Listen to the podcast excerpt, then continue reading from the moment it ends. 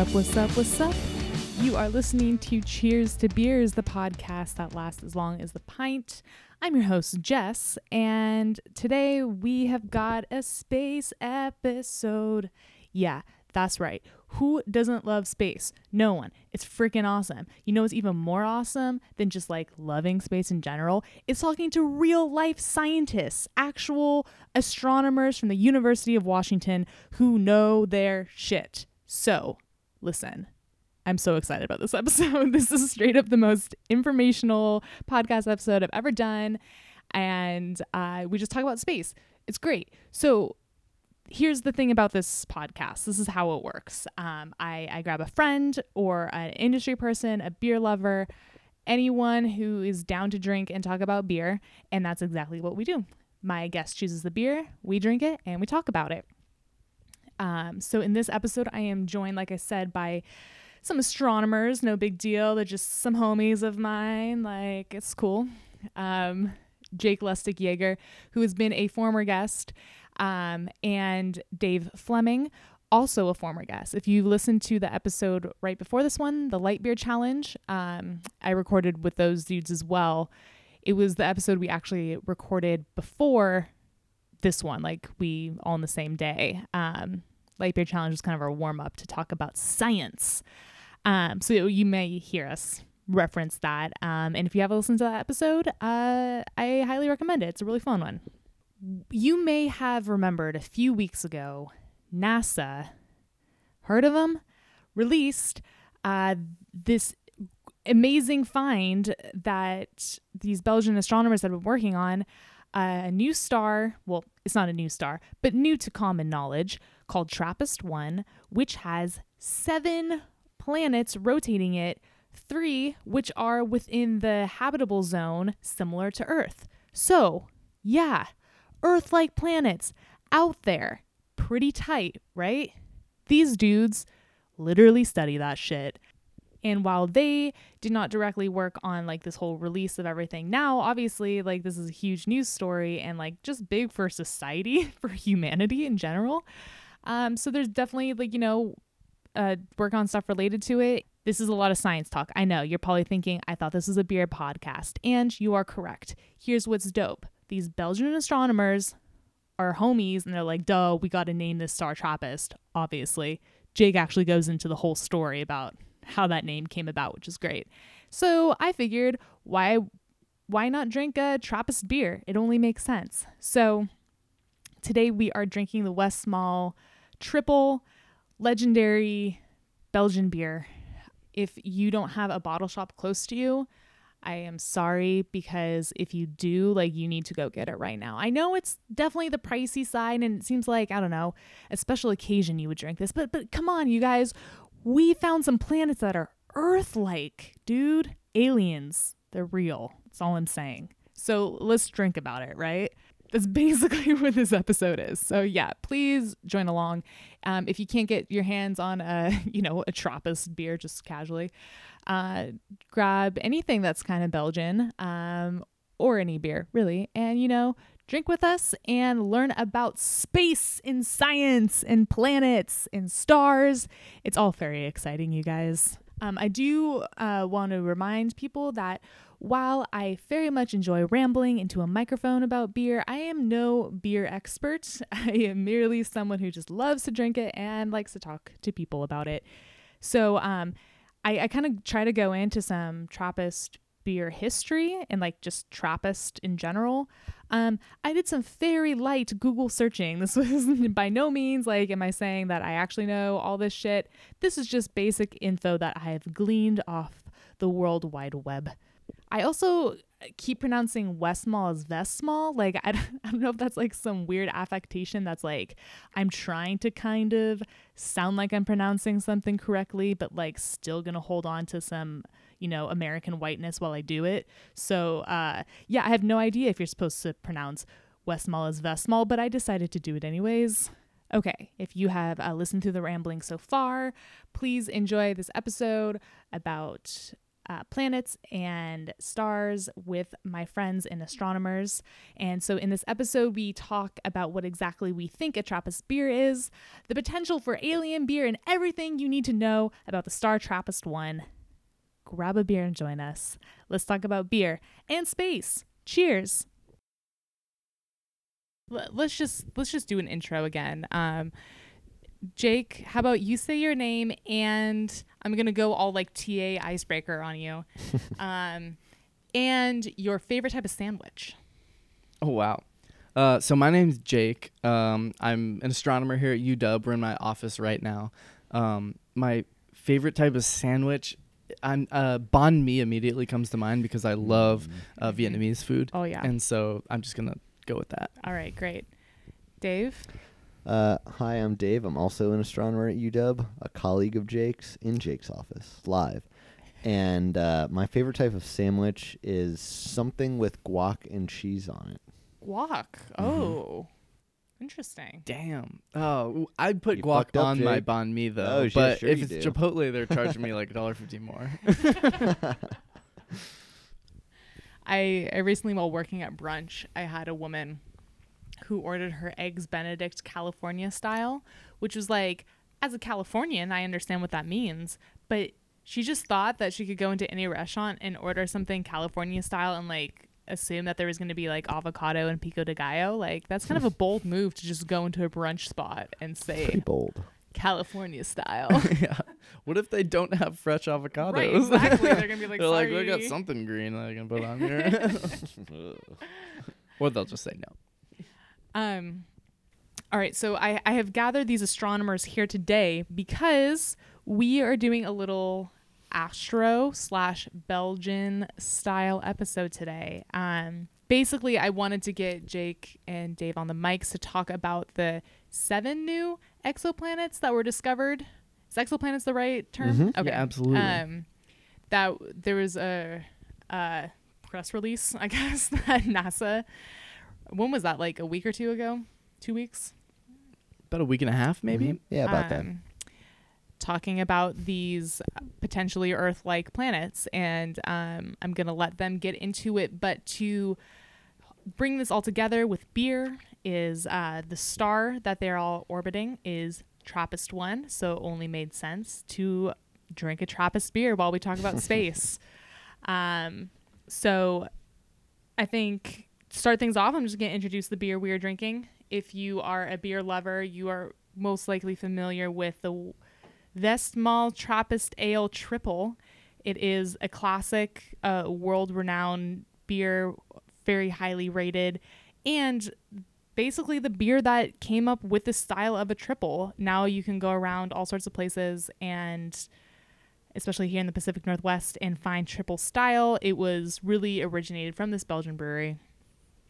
Vestmalle. So, um, this is what we're going to be popping open today. We're going to be drinking this. We're going to be talking about this along with space. So, I'm pretty excited. And here comes the beer opening. It was a success. So, before we take a sip and get into this, let's uh, talk a little bit about the visuals and the aromas. This is a nice golden yellow, slight haze to it, but a, Definitely. A nice fluffy white head. I would say. What do you guys think? Yeah, definitely. It's a, Definitely it, it appears to be unfiltered. There's definitely some particulates floating about. Yeah. Not not large particulates, but um, you know. Yeah. Staying to, true to its triple nature, definitely. It's a gorgeous color. Oh man, and the smell, it's so good. So much better than the light beers we were drinking before. oh man, it's fruity, it's aromatic, slightly floral. Get some of that yeast and the malt in the aroma as well. Oh, just from the smell, you can tell it's going to be a complex beer. Better than a Coors Light, most likely. Let's go, just go ahead and assume that. okay, you guys ready to cheers? Cheers. It's damn good beer. Hmm. Wow. Oh my god, it's so good. I haven't had one of That's- these in a while. Jeez. Oh, man. For what? is- This is nine percent. I think it's about 9%, somewhere in there. Very flavorful. It's yeah. It's very impressive. I love. Uh, strong alcoholic Belgian beers, b- they just are totally different from strong alcoholic IPAs. Um, Definitely. and, I mean, I love it all, but but it's it's uniquely drinkable for being so damn Definitely. alcoholic. and Mhm. that's something that a lot of beer critics and beer writers will say is that uh, what makes this beer so good is that it hides that alcohol level to the point where it is very drinkable and then you're like finish your drink and you're like oh fuck i just drank a 9% beer in five minutes not really that's really fast to drink this but um It's been done, and it, it could Right. easily happen. Yeah. Um man, it just it's got a lot going on. It's fruity but still light. It still's got some hop uh that spice European Saaz hops. I'm just gonna assume it's Saaz. Um just that spiciness and then the fruitiness and the drinkability. Just ah, this is a world class beer. I love how its flavor, you know, comes in waves. Like there's the initial Mhm. like fruitiness, and then it hits you with the hops at the end, like the hops finish. Like Mm. it's a very uh, you know complex drink each time. It's kinda like the have con- a lot of this. kind of like the continued detection of planets around the Trappist one. Oh, just like- nice. which is nice still- correlation. Keep it hits you. It's Keep still hitting occurring as we speak. Is it really? Mm-hmm. Yep. It literally today in these offices, but we'll get there. We'll okay. get there. Okay. So before we get too much into science and uh, astronomy, um, I think we should talk a little bit about what this beer is about, what a TRAPPIST beer is, and you know how that relates to the TRAPPIST star that these exoplanets orbit. Um, for those of you who don't know, Vestmalle is a brewery, uh, a Trappist brewery in Malle, Belgium. Trappist, uh, in case you guys don't know, um, is a a certain type of Roman Catholic monk establishment, like an abbey. Um, their whole thing is that they follow the the rules of Saint Benedict about his rules about living in an abbey, and uh, one of the main things that has resulted in Trappist goods of sorts is because according to St. Benedict, you must be producing something. So he valued work, and those monks that live in a Trappist abbey had to make something to, um, you know, supply an income for for the abbey and also for the public. So this could range from cheese, um, really great cheeses that come out of Belgium abbey, Belgian abbeys, um, butter. If you guys haven't had Belgian butter before, it's amazing. Um, and lucky to us, beer is another commodified. Uh, Is it just me, or do the bu- do the monks know like what's up? oh no, they they absolutely know what's up. I mean, if go ahead, listeners, go back to episode two. Um, we when we do the Saint Bernardus Abt twelve, he talks a lot about um, this kind of style and lifestyle. But think about think about being a monk, and you are celibate, and you just read the Bible all day, like Pass. they have to turn up somehow. like something has to happen. So of course they know what's up. And because they're monks and very focused workers, they can produce amazing beer like this. Um so that's what Trappist is and is directly related to Belgian beer history. Um this beer, this triple in particular, has been brewed since 1934 and is really when the style of a triple kind of became I mean, this style was always made before, but it was the first time it was labeled. Something interesting that I learned um, about because the the concept of a triple. I mean, have you guys ever seen that like on on a list at a beer or like in the grocery store, like the style of a triple? hmm Only in Seattle though. Okay, sure. Um, what I've had people ask me before, what does a triple mean? And it's funny because it's kind of ambiguous, and uh, there's a few things that can be answered. One, that it's used about the triple amount of malt that you would normally, which is obviously going to result in fermenting of sugar and um, the barley or whatever, and to become higher alcoholic. But one interesting thing that I found in some light research that I did is um, the concept of when they were making the beer back in the day at the Abbey, that they would put uh, X's on which barrels were which type of beer, which generally related to the gravity of it. So like one X would be three percent beer, two X's would be a six percent beer, and three X's would be nine percent, which Huh. is what we're drinking here. So who really knows the? If you do know, uh, t- at me on Twitter, just just DVD. Like I don't know, someone tell me the actual answer to this. But for from the research that I've done, it seems like there's no true answer in what a triple exactly is, except for the fact that Vestmalle put out this beer in 1934, labeled it as the triple, and now it's kind of become a style of beer. So that was a kind of a long-winded explanation from me. So I have a question Sure. now. Yeah. So wait, are all Trappist ales triples? No. No. Okay. So Trappist can be single, double, triples, Sure. or is that Yeah. okay? And it's not necessarily single, double, triple, although double stylized as D U B B E L Right. is a style, which would come from that history I was talking about before. But um, Exactly. Trappist just means it's made, it's brewed in a Trappist abbey, Okay. basically. The monks. yes. Depends on how fucked up they want to be. I suppose. Yeah, totally. probably pretty fucked up considering how little Some sex they they're are. having. Yeah. yeah. Approximately zero. yeah. Um, but yeah, I mean, Trappist can be applied to any of the other goods. Trappist, you know, beer cheese or um, butter, you know, whatever whatever the situation is. Um, I think uh, tr- a triple could also be labeled as a golden strong pale ale. Um, strong pale ale might be a good general way to describe this taste. I mean, it's far more complex than a normal triple. I mean, I guess more far more complex than a normal triple, but far more complex than a uh, pale ale. you know? Approximately three times more complex. I, think that's an accurate assumption. Um, so there's kind of the history of the the Trappist style beer, and also another fun fact about Vestmalle is that um, uh, it is the only certified Trappist brewery that is considered secular. So I'm not sure Interesting. when the transition happened or how that happened because apparently it's not monks making it because it's not Roman Catholic associated, but it's still considered a Trappist. I mean, again, like I said, I did light research. I didn't go too far into this, but I think that is interesting that they are still considered a a Trappist brewery when they're not actually Roman Catholic monks following Saint Benedict. Um, but apparently, it's really hard to be labeled as there's like this little sides is that? Icon.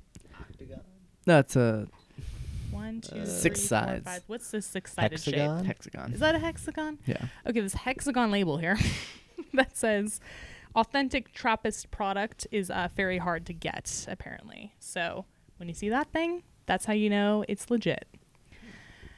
Um, So not atheist monks doing that. I truly don't know what the brewing situation is over there, but it's a damn good beer. Yeah, like sorry that was kind of long-winded and me going to the history of that, but I just wanted to make sure you guys were on the same page about, you know, what this beer is about. I'm into it, and I appreciate the historical context here because I really had no idea. Um, yeah. Fuck this beer is good. Yeah, it's really good. It's delicious. Man, I just I can't get over how many flavor profiles are in here. It's spicy, it's floral, it's hoppy, it's smooth, it's malty. Fuck. It's true. Okay, so I think that this might be a good um a good uh, segue into talking about how this is related to um these new exoplanets. And Sure. I told Jake a little while ago that I purposely did not read anything about these because I wanted to hear it from you guys for the first time so I can have some sort of element of surprise and excitement. Sure thing. Well, okay, so I think that like the first place to get started is like the star is called Trappist One, and Yeah. like where do stars get their names, and why is it called Trappist One? Because that sort of dictates this whole connection here, and what does it have to do with the beer? And those are very tenuous overlaps, but um, but we'll indulge them uh, to their fullest. So, the Trappist One star is a relatively nearby star. It we can't see it with our eyes, but because it's really really faint, and we'll get into that and the implications for the planets in a little bit. But it um, it is you know, one of the somewhat nearby stars. There's a lot of nearby stars, but there's a lot more further away stars. And basically, stars get their names by the telescopes that discover them. And so there's a telescope called TRAPPIST, Ah. and it's relatively new. And people who study stars, astronomers who study stars for the stars that they are, uh, rather than me and Dave who study stars for the planets that orbit them because Sure. we're planet junkies, um, they would say, well, what the fuck? We already noticed this star and gave it a name. We called it 2MASS J23062928-05022285. Really rolls off the tongue. Yeah, oh man.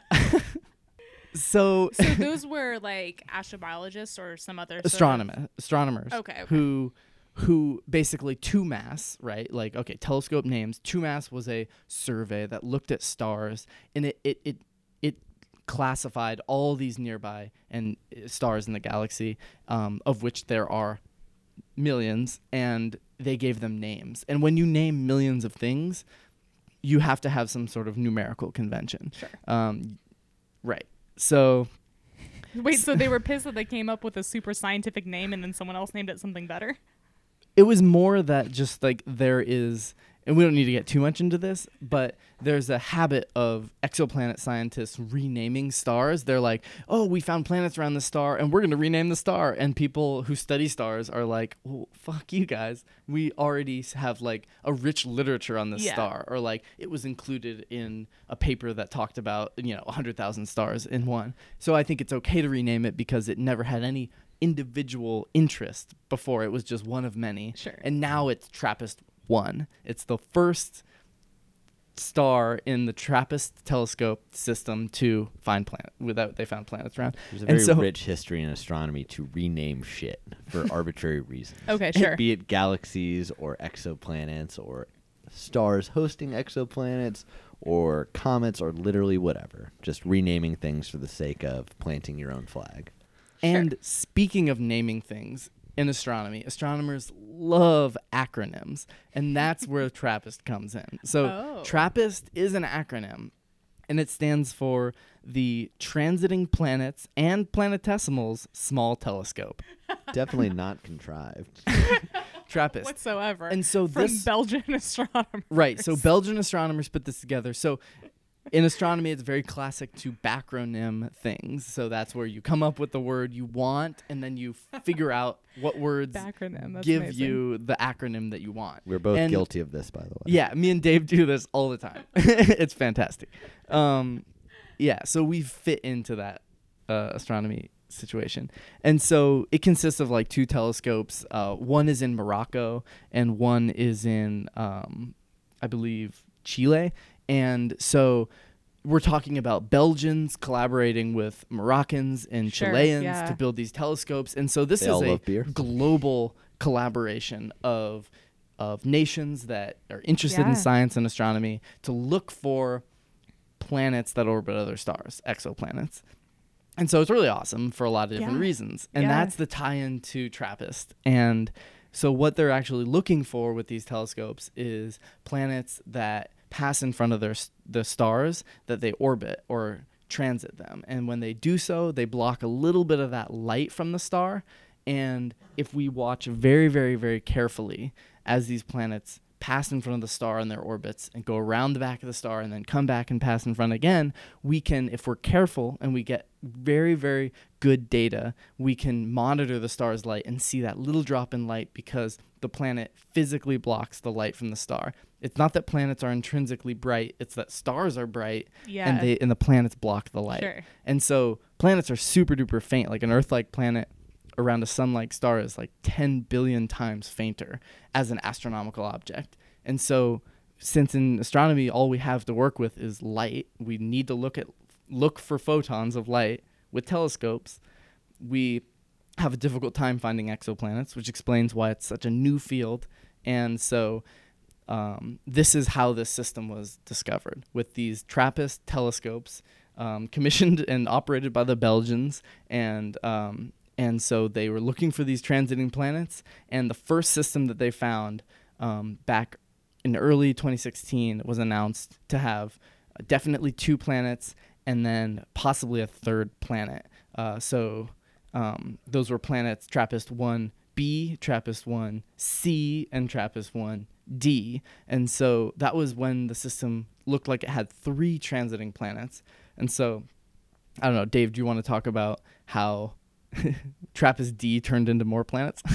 Yeah, so the interesting thing about TRAPPIST D was that TRAPPIST D resided in what appeared to be the habitable zone. And the habitable zone, loosely defined, is the region around a star where a planet receives enough energy from the star uh, such that if any water existed on the planet, it was in liquid form. Because when it comes to examining life, we have one data point for how life can exist, and that's in a rocky planet with liquid water on its surface. So for all other exoplanets, the zeroth order metric for whether or not life could exist is A, is there a rocky planet? And B, does it have liquid water on its surface? Now, these things are ridiculously hard to actually measure in practice, but it appeared that TRAPPIST D might might exist in the region where these conditions could actually exist. So follow follow up observations by the TRAPPIST telescope actually uh, once they you know had a lot more time on the star and were able to you know receive a lot more light, they not only discovered a TRAPPIST D, but they discovered a TRAPPIST E, F, G, and potentially an H, Oh wow. Which would make it a seven planet system. a sol an exosolar system, if you will, which is a pretty ridiculous discovery yeah. given that in space terms it's in our backyard. yeah, definitely. And what's even more intriguing uh, is that D, E, and F all appear to be roughly in the habitable zone of this star. Do you want to define habitable zone? Yeah. So, right. So Dave said how difficult it would be to assess whether a planet actually has liquid water on its surface, like oceans. Yeah. And Earth oceans are play a humongous role in there being life on the planet. Um, in fact, a lot of our theories for the origin of life have to do with life originating in the Yeah, oceans. Yeah. So we it, it, it, it based on our lack of other information about life, it makes sense to focus our searches on where there could be water. We're seventy percent water ourselves. Yeah, exactly. We're just yeah. little water sacks. Um, came out wrong. Water's in beer, so if we want exo beer, we have to look to these planets. Okay, If we want exo beer. if we want it. of course we want it. I want alien beer. Are you kidding me? exactly. So so right, we don't know whether there's water on the surface of these planets. So when we Mhm. define the habitable zone, we define it sort of by assuming things about the atmospheres that they might have. Okay. So like the gases that make up the air that that aliens could breathe on these worlds, like what gases are there? Are there is it oxygen and nitrogen and like carbon dioxide like on our our world? So these are kind of how it's defined and like how when you add a little bit more of these gases or whatnot or move the the the planet a little closer to the star or further away, how basically there are runaway limits. Like for instance, when you get too close to the star, um, you reach a runaway greenhouse phase where basically the planet is so hot and additional CO2 in the atmosphere like heats the planet basically to the point where you boil the oceans. And when your water is in gas phase it's no longer liquid. You no Mhm. longer have oceans and that's bad. But worse enough water in the upper atmosphere which is something earth doesn't have but if earth's water evaporated from the surface via boiling and then was in the upper atmosphere, that makes it susceptible to ultraviolet rays, which can break apart the water molecule and turn it no longer into water, but into hydrogen, which can escape to space because it's so light, and Uh-huh. oxygen, which can stay Right. behind. So there's a sort of like this turning point where you not only lose the liquid phase of water on the surface, but you lose the molecules um, via this, this this breaking apart of them from the sunlight, um, and then you lose the hydrogen. So you can never get that water back. That's something that Venus went through. So we define Okay. that sort of inner edge of the habitable zone a little bit based on Venus. We don't know too much about Venus's past, Sure. but it's very clear that Venus is is has so much carbon dioxide in its atmosphere that it creates this ultra greenhouse effect where where the the carbon dioxide is blanketing the surface, um, so that basically the re-radiation of heat to space is inefficient and it can't cool. It just can't cool. It's like having way too much blankets at night, and it's like you can't get rid of the blankets. Like you're done. You're overheated. And you, die. you can't sleep. No, yeah, and you die.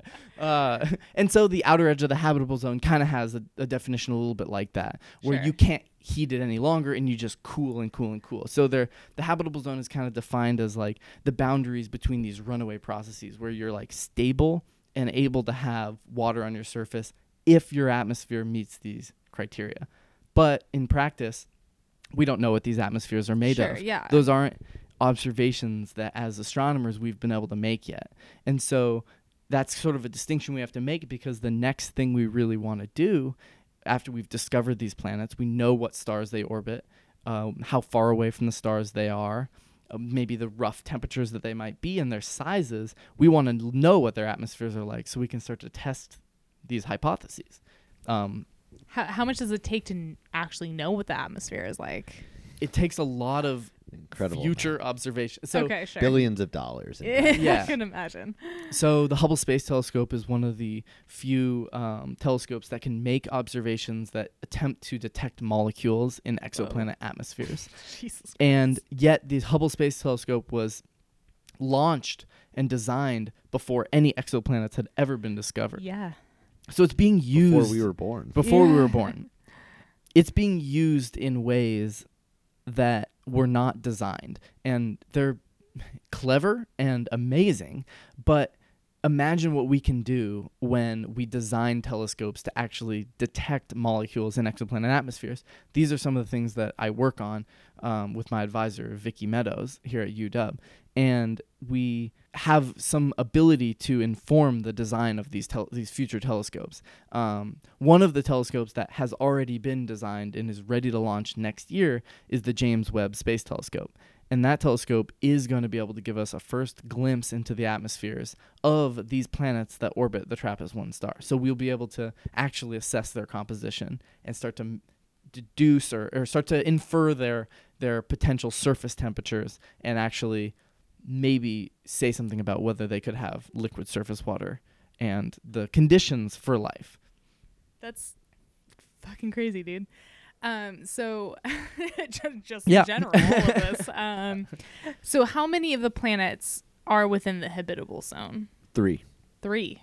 Yeah, three probably. So one tricky thing about this star is its rotation rate, which one of our colleagues, Ethan Kruse, measured, you know, around eleven o'clock today.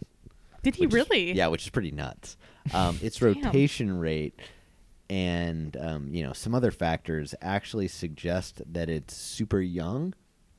And what's really nuts about this star is it is at the literal boundary between not a star and star. And that boundary is defined by whether it can fuse hydrogen or not in its core. Okay. And it is the like its mass is 0.08 solar masses and it, that is the definition for uh, the boundary between not a star and star. and given that it's so, you know, low mass and if it is young, we won't be able to tell whether or not it is actually a star for roughly 1 billion years. So, okay. So I there's a lot of unknowns about the star itself, which is hard to constrain. Okay, sure.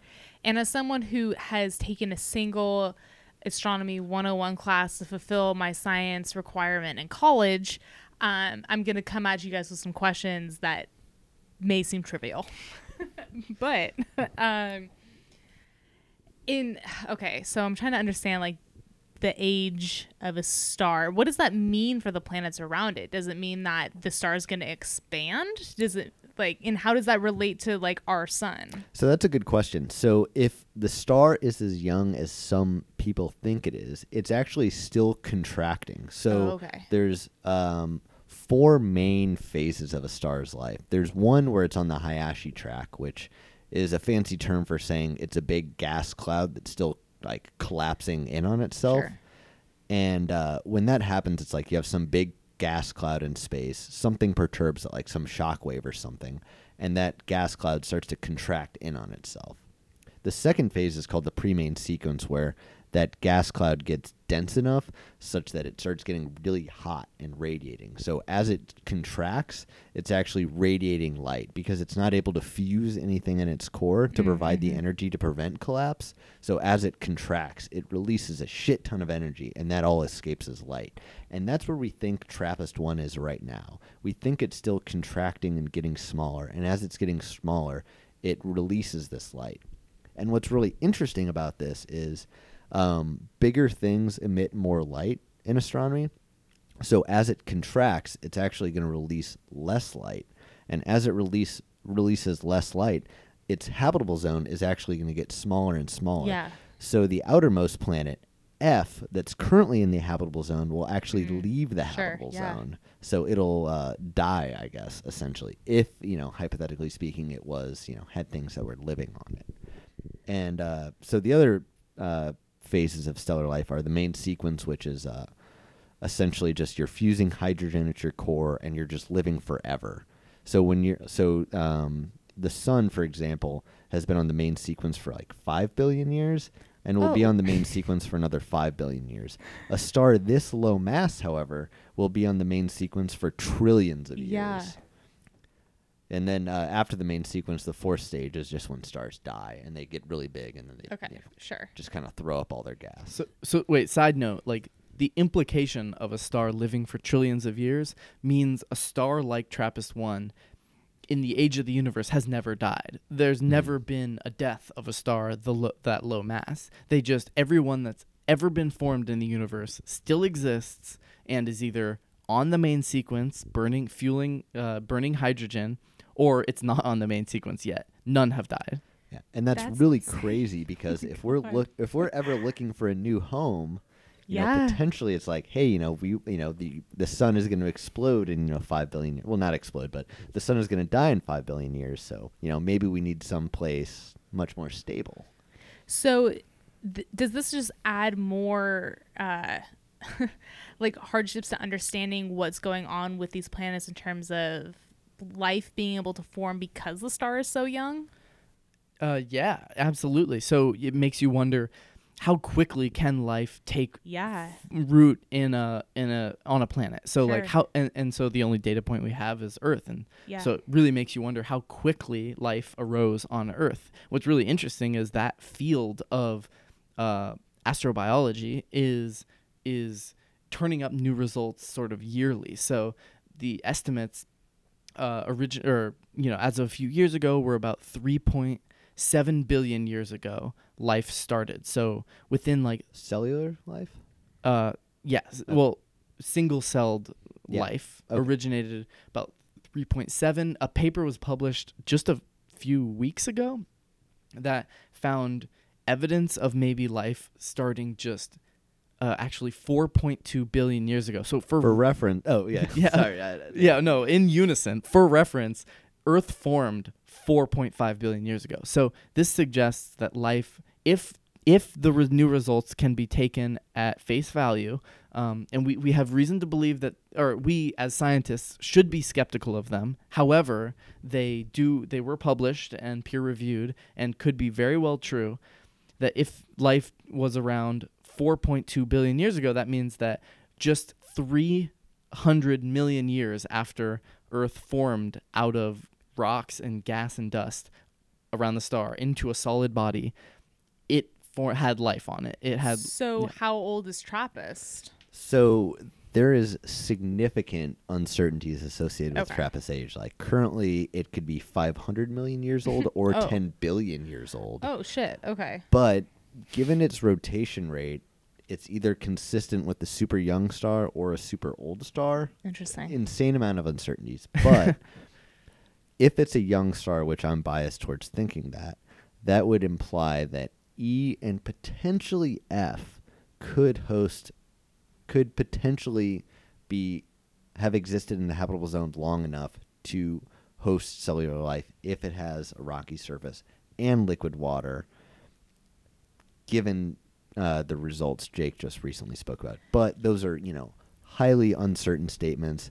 You Yeah, know, there exactly. are so many things that require characterization to actually verify those claims, but it's a you know there are so many uncertainties just about the star itself Sure. that making inferences about the planets are incredibly difficult. Yeah, and making uh, inferences or theories about the origin of life and about habitability all stem from our understanding of Earth, Totally. and so we we really are in a position only to test those as hypotheses rather than state them as as knowns Definitely. or laws. I mean, That's what's so exciting. For sure. And I have a couple things to go off all this information. One, how does our solar system relate to the solar system around TRAPPIST 1 in the sense of the habitable zone? Because as far as I know, Earth is the only place that has given life. So, and you're saying that there's a potential of three planets that could give life similar to Earth. Like, are these planets similar to our planets in the solar system? So, oh, Dave, yeah, please. Um, so I'm going to go with not at all. Okay. because this entire planetary system could fit within the orbit of Mercury. It is such Oh. a small and densely holy packed shit. system. And what's crazy about this is that since those planets are so close to their star, they actually receive an incredible amount of particle flux from the star. Like the star is just vomiting particles on them 24 7. And that could have disturbing uh, implications for any atmospheres they may or may not have. Sure. Because when a lot of uh, particles, like let's say protons, charged particles from the star, are hitting their atmospheres, it could potentially strip the atmospheres, choking out the potential for life. Yeah. And leaving Maybe. just a rocky, just desiccated core Right. sitting there in space. Now, things like magnetic fields could potentially mitigate that, or they could amplify that effect. The jury's still out. There's a lot of work to be done there, but it is Yeah. a very weird environment. Another Ex- thing is the planets are in resonance, which means um, so if you consider the innermost two planets, um, planet C orbits TRAPPIST, like let's say three times every time planet B orbits TRAPPIST two times. Okay. Now, those aren't the exact numbers, but it's something to that effect where there's an integer ratio between the orbital periods Yeah. of the two planets. And when that happens, it's a weird dynamical effect where the orbits of the planets can actually change just given the uh, the forces involved and every single planet is in resonance with every single other planet in the system Oh, whoa. which is just fucking nuts to put it mildly and I- there's no precedence for that to be honest Right. That's kind of crazy. And so when you stuff seven planets within the orbit, well within the orbit of Mercury, so so for just like stated as it is today, um, our colleagues measured the orbital period of H, and which was unknown before, and that was really exciting. And it's still secret. We're It's a sorry. they publish it tomorrow. Yeah, and and By so the time this podcast yeah, so but that's really exciting, and Yeah. they basically planet H, all seven planets have years. So orbital periods is the length of your year. Mhm. Their years are all less than 20 days. So even Oh, the seventh shit. planet has an orbital period less than 20 days, which is just allegedly yeah, there's not a lot of uh, constraining power there, um, unless you're Eric Nah. Agol. But um, basically, when you have these dynamical effects of the planets sort of having these um, relationships between their orbital periods, and you have this really, really cold star that much like so it's eight percent of the mass of the sun, and and uh, like a thousandth of the brightness of the sun. These planets are all packed in, and um, it's just unprecedented. Uh, nothing like the solar system, except for the fact that all the planets are relatively Earth-sized and like relatively Earth radius, which is also Earth insane mass effectively seven earths seven Earths, Tentatively, and of three course. of them sit in a range where they have the amount of light received from Yeah. the plant, the star, to potentially have liquid water on their surface. Just very exciting. So, and I think this is something, Jake, you were trying to explain to me when you first, when the study first came out, and I was like, "Don't talk to me because I want to wait till we're on the mics." And you're like, "Can I just tell you something?" um, is I think it's kind of what you were talking about, um, and I think the way I remember relating to it is like, Oh, so like in Star Wars, when you're on a certain planet and you can see the other planet, another planet, like in the atmosphere rotating, is that kind of what you're talking about in terms of proximity? This is no man's sky shit. So, so these planets loom large in each other's skies, Yes, larger yes. than the moon looks in our sky. Yeah. About a factor of two larger. Yeah, than the so moon. Wow. twice the size of the moon. Holy shit. Yeah, i- and, and like, but you can see that uh, you know the one that's closer to the star and the one that's that's further from the star, and and to make matters worse, better, um, we see them passing in front of the stars. We see their transits. They see that too. So like they're all orbiting in this plane, and so they can They get a fuck ton of mini eclipses. yeah exactly. Oh, they're getting mini eclipses Yeah. all the time, um, and that's awesome. Yeah. And what's even bonkers is that uh, in a system like this, when you're really close to the star, tidal forces are a big effect. oh, for sure. And tidal forces tend to make the orbit very circular, and um, they also tend to lock the planet's rotation period to its orbital period. And in this case, what tends to happen is one side of the planet is always facing the star. And for most of the planets in this system, that looks to be, you know, what their life is like. So there's one planet in perpetual sunlight and one planet or one half of the planet in perpetual sunlight and one half in perpetual night with a ring of twilight circling the planet. But this isn't completely the case because their orbits are likely not completely circular just because with a very dense planetary system there's planet planet interactions Sure. that keep their orbits slightly non-circular and in this case that causes uh, what we call libration which is effectively the planet wiggling so in this case, each planet, like one face of the planet, wants to look at the st- uh, the star the entire time, but the planet's wiggling around that orientation. So you could imagine if that planet happened to host an ocean, that ocean's constantly sloshing around. Oh, around. damn. So are there going to be like massive, like you know, huge tidal waves constantly hitting continents on that planet? You know, who knows? Like, there's likely some crazy physics that we've never encountered before Yeah. actually occurring. And if you're curious about an effect like this, the moon is tidally locked to the Earth, exhibiting similar behavior, and the moon is also undergoing this libration. So go on YouTube and just search lunar libration, and you'll see a sick movie from NASA Goddard just showing how this actually is on the sky. well, damn. Super cool. all of this is super freaking interesting.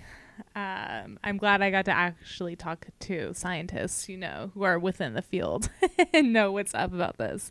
Because this is exciting and something that's making me think whenever I think kind of philosophically sci fi about, uh, you know, extraterrestrials. I always kind of assume that extraterrestrials already exist and that they're looking on us being like what the fuck are you guys doing or you know obviously the whole space time travel issue where they're looking at us when we're still dinosaurs um but it's interesting to think that potentially we could be the extraterrestrials that are looking upon a newer life form and you know maybe we are the scary outsiders who've already created society and life on a planet. I like to think so. Have we all finished our our Trappist? It was And- delicious. yeah. Hard not to drink it. Mm-hmm. It was great. Yeah. Okay. Well, um, thank you guys so much for the insight on, uh, you know, these new exoplanets, the Trappist star, and I'm glad we got to drink a Trappist beer along with it. Tons of fun. Uh, we're happy to talk about exoplanets anytime. No, I love course, it. thanks a lot. It's great to get that kind of hands-on um, information. So, um, sh- shall we cheers our empty glasses? Let's do it. Oh, Cheers to a good beer. Cheers to a good beer.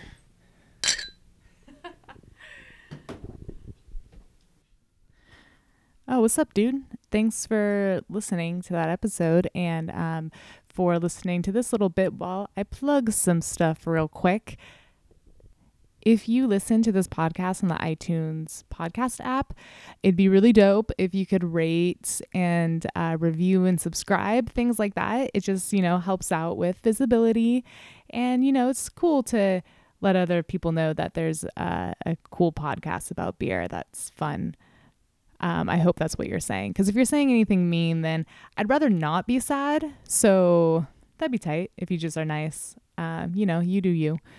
Uh, but if you don't have an iPhone or if you don't listen on the iTunes podcast app, I now have Cheers to Beers on TuneIn. So if that's an app you use, or you can listen on your desktop, your laptop, whatever, you can listen on TuneIn. Just search Cheers to Beers. And also, all the episodes are now up on SoundCloud, another easy way to listen to podcasts if you don't use an app or you don't have an iPhone or whatever. So iTunes, TuneIn, SoundCloud, there's options. um, also, if you enjoy listening to this podcast and you kind of want to read more about beer, you can go to the blog cheers to beersnw.com, which is where I just focus on Pacific Northwest stuff. But it's it's hard to do that, you know, especially when you travel. Uh, you just want to write about all sorts of beer that you drink. Um, so I do some reviews up there if you want to read that. And if you want to see what I'm drinking throughout the week or just additional beer content, I post the most on Instagram. So you can follow me there at Jess Jess DVD. And I think that's it. Thanks for listening. I love you. Bye.